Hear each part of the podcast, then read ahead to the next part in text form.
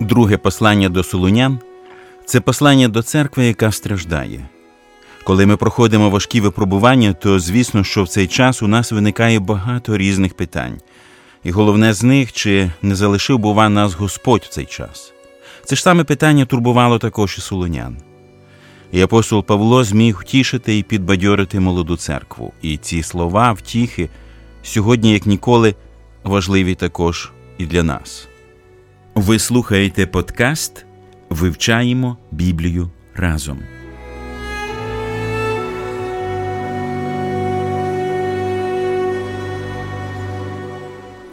Щиро вітаємо всіх, хто готовий разом із нами досліджувати Боже Слово. Ми знаходимося в першому розділі другого послання апостола Павла до Солонян і з вами Олександр Чмут, Ростислав Бабенко і Василь Новаковець.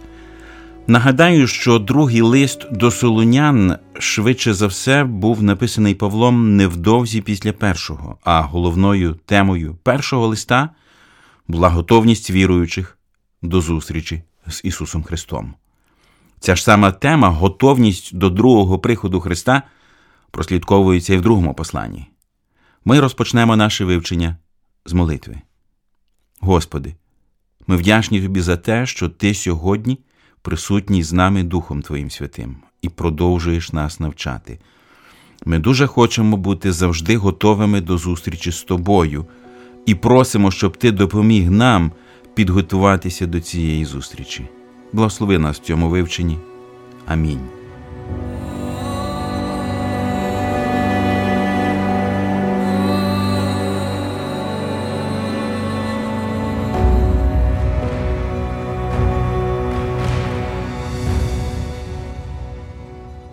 Досить вагоме місце у першому розділі займає тема Божого суду для кривдників, послідовників Христа. Це шість віршів, фактично половина всього розділу з дванадцятьох. Я нагадаю цей текст з 5 по 10 вірші.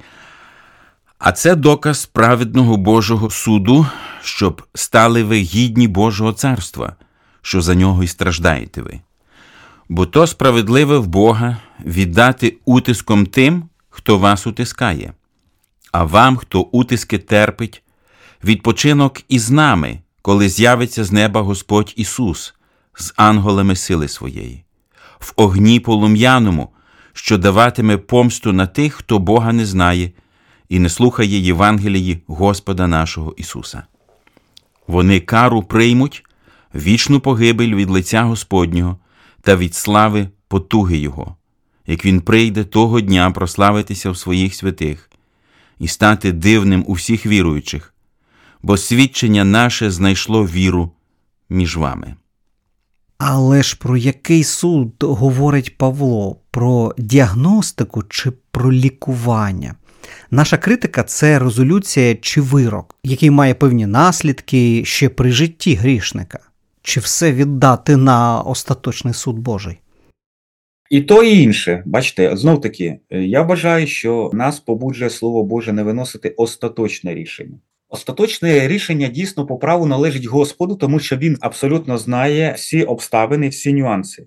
Точне рішення це вічне рішення, тобто, де людина буде перебувати після фізичної смерті. Ось що мається на увазі остаточне рішення. Все інше накладається відповідальність на суддів земних і на церковних служителів.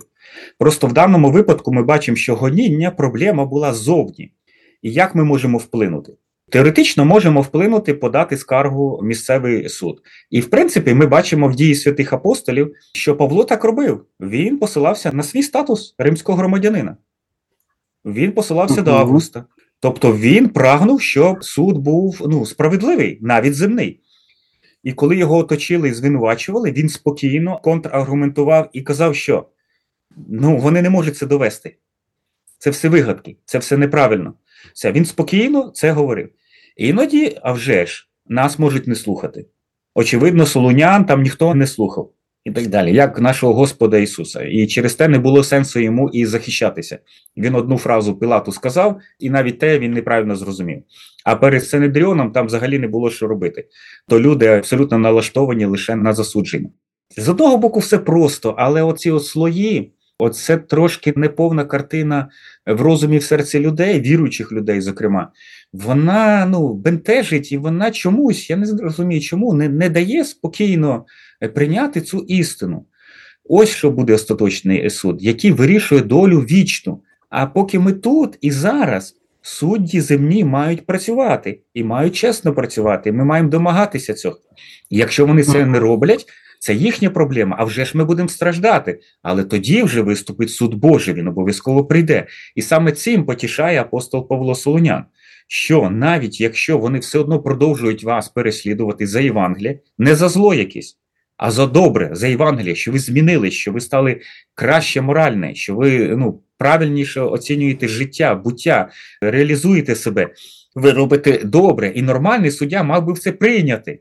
Але якщо він це не робить, то до чого ми посилаємося? Ми посилаємось до найвищого суду. І найвищий суд це не просто Конституційний чи Верховний суд України, чи Гаага, чи спеціально створений якийсь трибунал.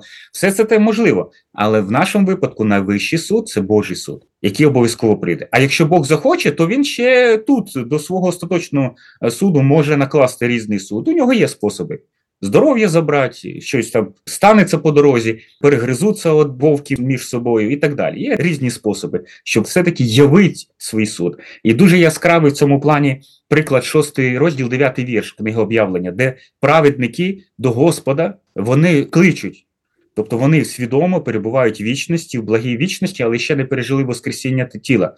Вони кличуть, Господи, коли суд прийде? І що їм сказано? Суду не буде, чи це не ваша справа? Їм кажуть, почекайте, ще долучаться до вас інші, які теж постраждають від несправедливості, і буде обов'язково суд Божий. І в цьому ви отримуєте потіху. І ми не радіємо з того, що хтось буде покараний. Ми радіємо з того, що Бог явить свою справедливість, свою справжню природу. І це нормально. І саме так треба тримати, особливо під час ось окупації і цих безчинств, які натворилися, які творяться. І якщо ми знаємо про Бучу і Бородянку, то зараз потихеньку відкривається те, що робилось на Херсонщині. А що роками, десятиліттями можна навіть вже сказати, робилось і робиться на Луганщині Донеччині.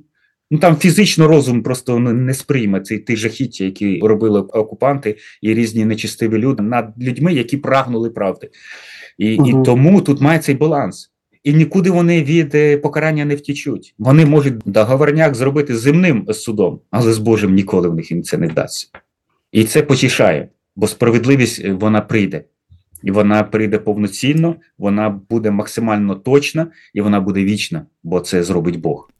Досить зрозуміло і відверто Павло говорить про покарання і суд над злочинцями. Але чому на цю тему дуже рідко говорять в наших церквах? Чому про Божу помсту майже ніхто не говорить? Да, це саме те, що не договорюють християни часто. І тому що вони думають, що Бог є любов, ми проповідуємо любов, і проповідуємо знов любов, і так далі. Ну, вибачте, якщо хтось приходить на прийом до лікаря, і лікар знає, це смертельно небезпечна хвороба то одним способом тільки гладити і просити не пройде. Іноді треба дуже кардинальні способи. І він це робить не тому, що він хоче завдати болю, а тому, що він хоче звільнити від реального майбутнього болю, чи вже теперішнього, який не усвідомлює і не приймає людина. І тому є різні методи, неприємні методи, але потім нормальний пацієнт він буде дуже вдячний, незважаючи на біль. Він буде дуже вдячний за такі, можливо, кардинальні методи. І отут е, просто ну, перекос. Чому це так? Ну, я я не знаю, чому у людей точно. Є різні причини. Хтось дійсно читає. Я я не знаю, як вони читають ну, направду слово Боже, бо коли я читаю книгу об'явлення, це той самий суворий Бог, це той самий Ісус Христос, е, який в гніві, який чавить виноград, сікіде. Чому він це робить? Не тому, що він перестав бути любов, а тому, що всьому свій час. Є час для благодаті, можливості увірувати, покаятись, змінитися, а є час давати звіт. Це. Коли він прийде у славі, як написано, що будуть просити каміння і гори покрити нас, бо хто може сховатись від гніву акця? От гнів акця, от багато людей, християн, не можуть ніяк угу. злучити з любов'ю акця, але має бути і те і інше. І поки ці люди не зроблять це, ну я їм не допоможу. Я можу котрий раз це повторити, вказати на біблійні тексти, але їхня отака однобокість. Ну, вона нездорова. Якщо вони залишаться в цьому, ну це скривляє суть Євангелія, це ну, показує образ Бога недосконалий. В гіршому випадку це веде до єрісі відвертої, що типа Бог Старого Завіту був такий суворий, жорсткий, а Бог Нового Завіту це Бог є любов, Ісус і так далі. Це абсолютно неправильно. Це вже на єрість йде, бо такі речі не можна говорити. Природа Бога незмінна. Триєдиний Бог той самий, Содом і Гомору, той самий триєдиний Бог, Отець Син і Дух Святий засудив. Вже тут, а потім ще засудить всіх жителів по Воскресінні. Ну, от це прийняти треба. А як це змінити? А як же ж любов? Так ми і проповідуємо, закликаємо до покаяння. В цьому є любов. Покайтеся. А якщо не покаєтесь, ну то будете пожинати те, що ось насіяли. Отак. Але ж в моїй свідомості все ж таки є певний дисонанс або перепона. Бог е, він е, або добрий, або злий. Ось як поєднати всі ці моменти ми маємо бути проповідниками чого? Тобто в цьому якраз і виникають у нас певні складнощі. Як поєднати в своїй проповіді і добру звістку, але ж звістку і про суд також? Ну, в тому, що це є перепона, це ми помиляємося, а не Бог. Просто треба фокус змінити. Те, що Ірод винищив немовлят в Іфліємі, це не значить, що Бог щось слабий, не додивився і так далі. Це показує нечестя, гріх, страшне, коли влада не керується Божим страхом, коли влада керується тільки утримати свою владу. І ось до чого вона здатна, от що вона може зробити. Це. І коли такі є судді, не просто е, нечистиві, скажімо так, е, ну це сучасні іроди своїми мобіками, які наводять жах.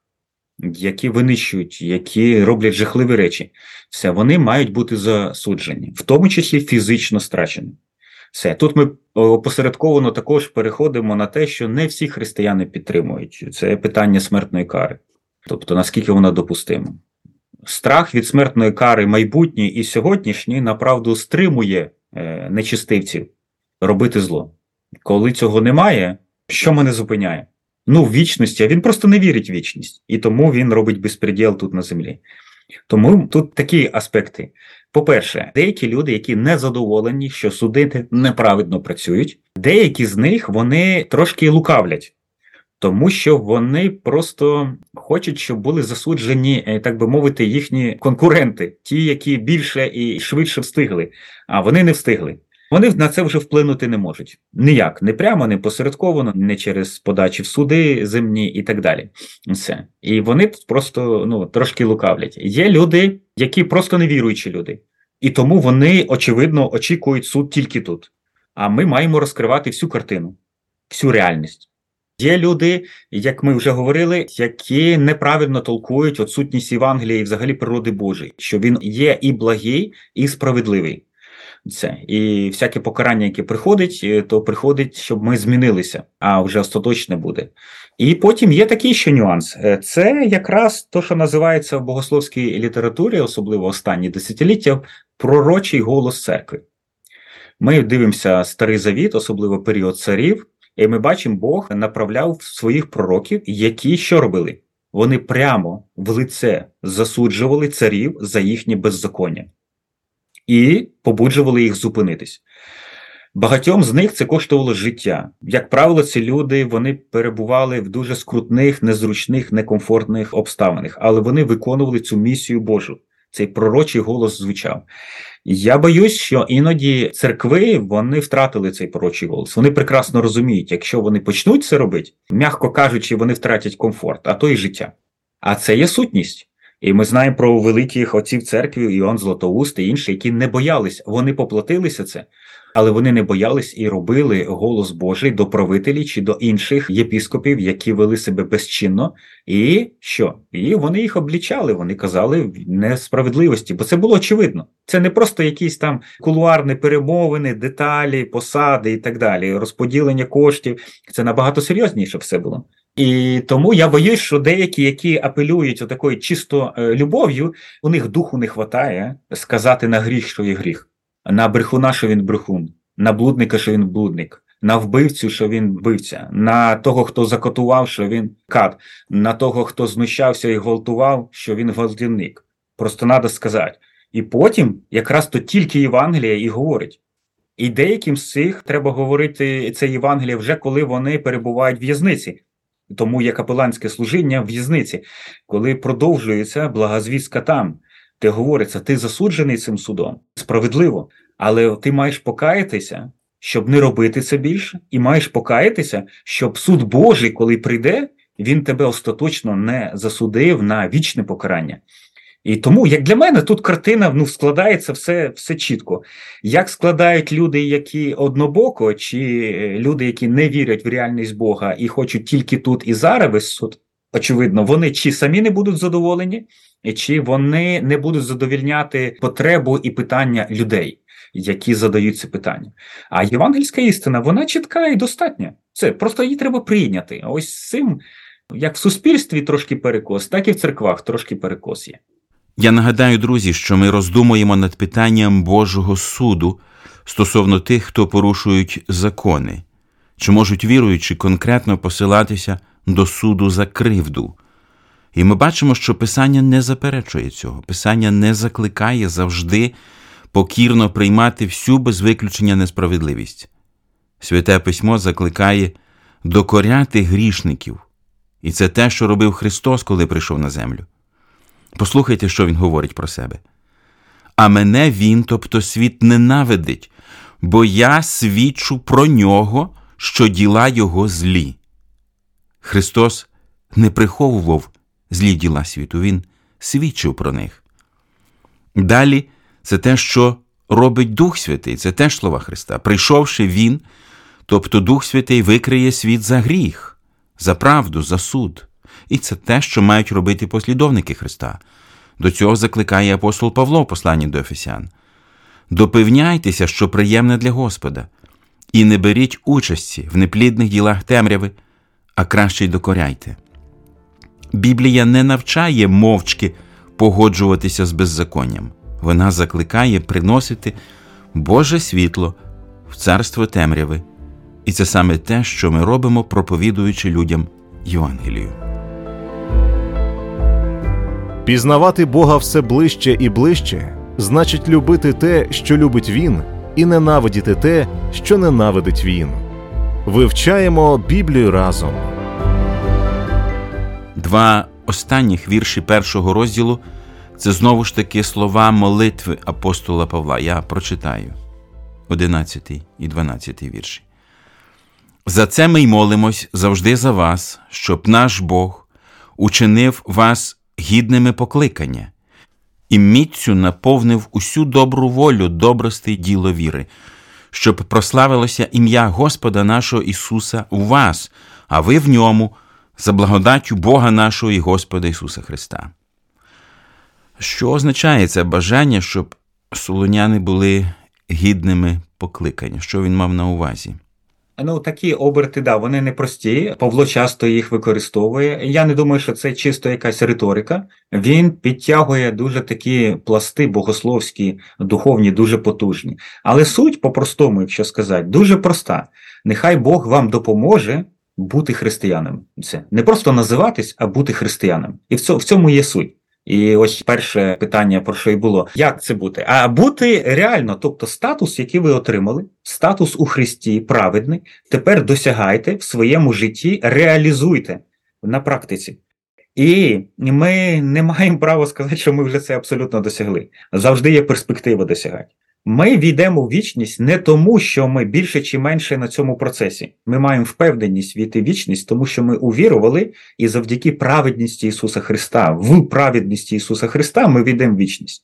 Але на нас покладена відповідальність. Тепер цю праведність максимально краще і швидше, і ефективніше відображати в повсякденному житті і служінні. А з цим складніше. І тому е, так дивно виглядає навіть тим же коринтянам, коли апостол говорить: ви святі, які вони святі? А в Христі вони святі.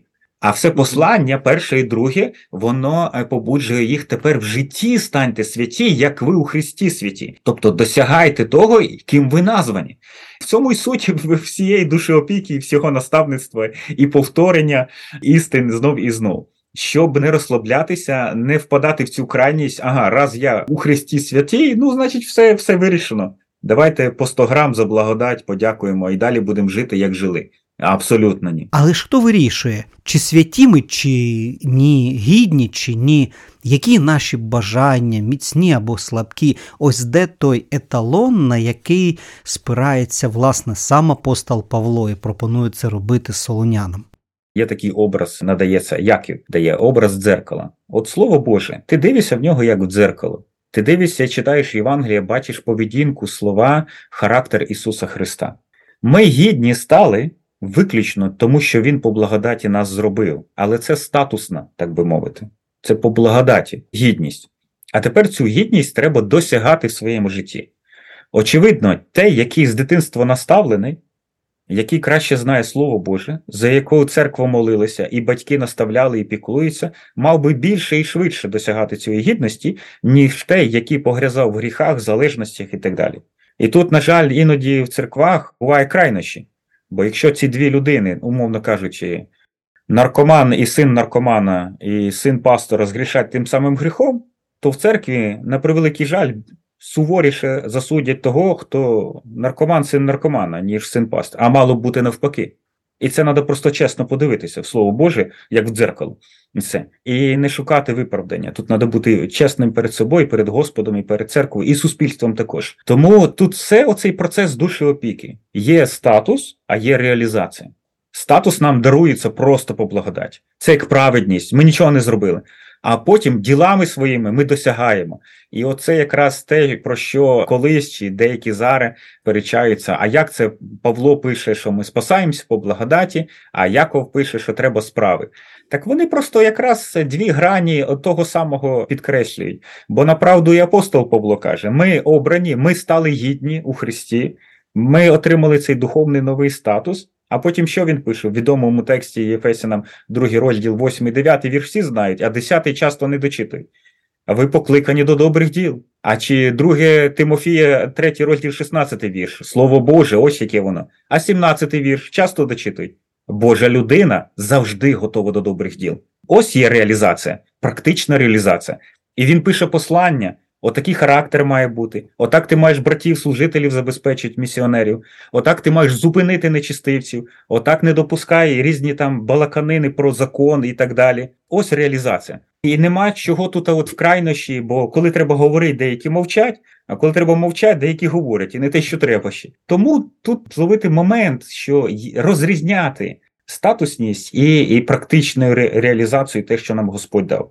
Але не забувати, ми спасенні не тому, що ми досягли більш чи менш своєї реалізації. Ми спасенні тому, що ми увірували і по благодаті отримали спасіння. Я нагадаю, друзі, що ми з вами знаходимося в першому розділі другого послання апостола Павла до церкви в Солунях, церкви, яка потерпала від переслідувань за віру в Ісуса Христа і вважала, що це, мабуть, вже настала велика скорбота.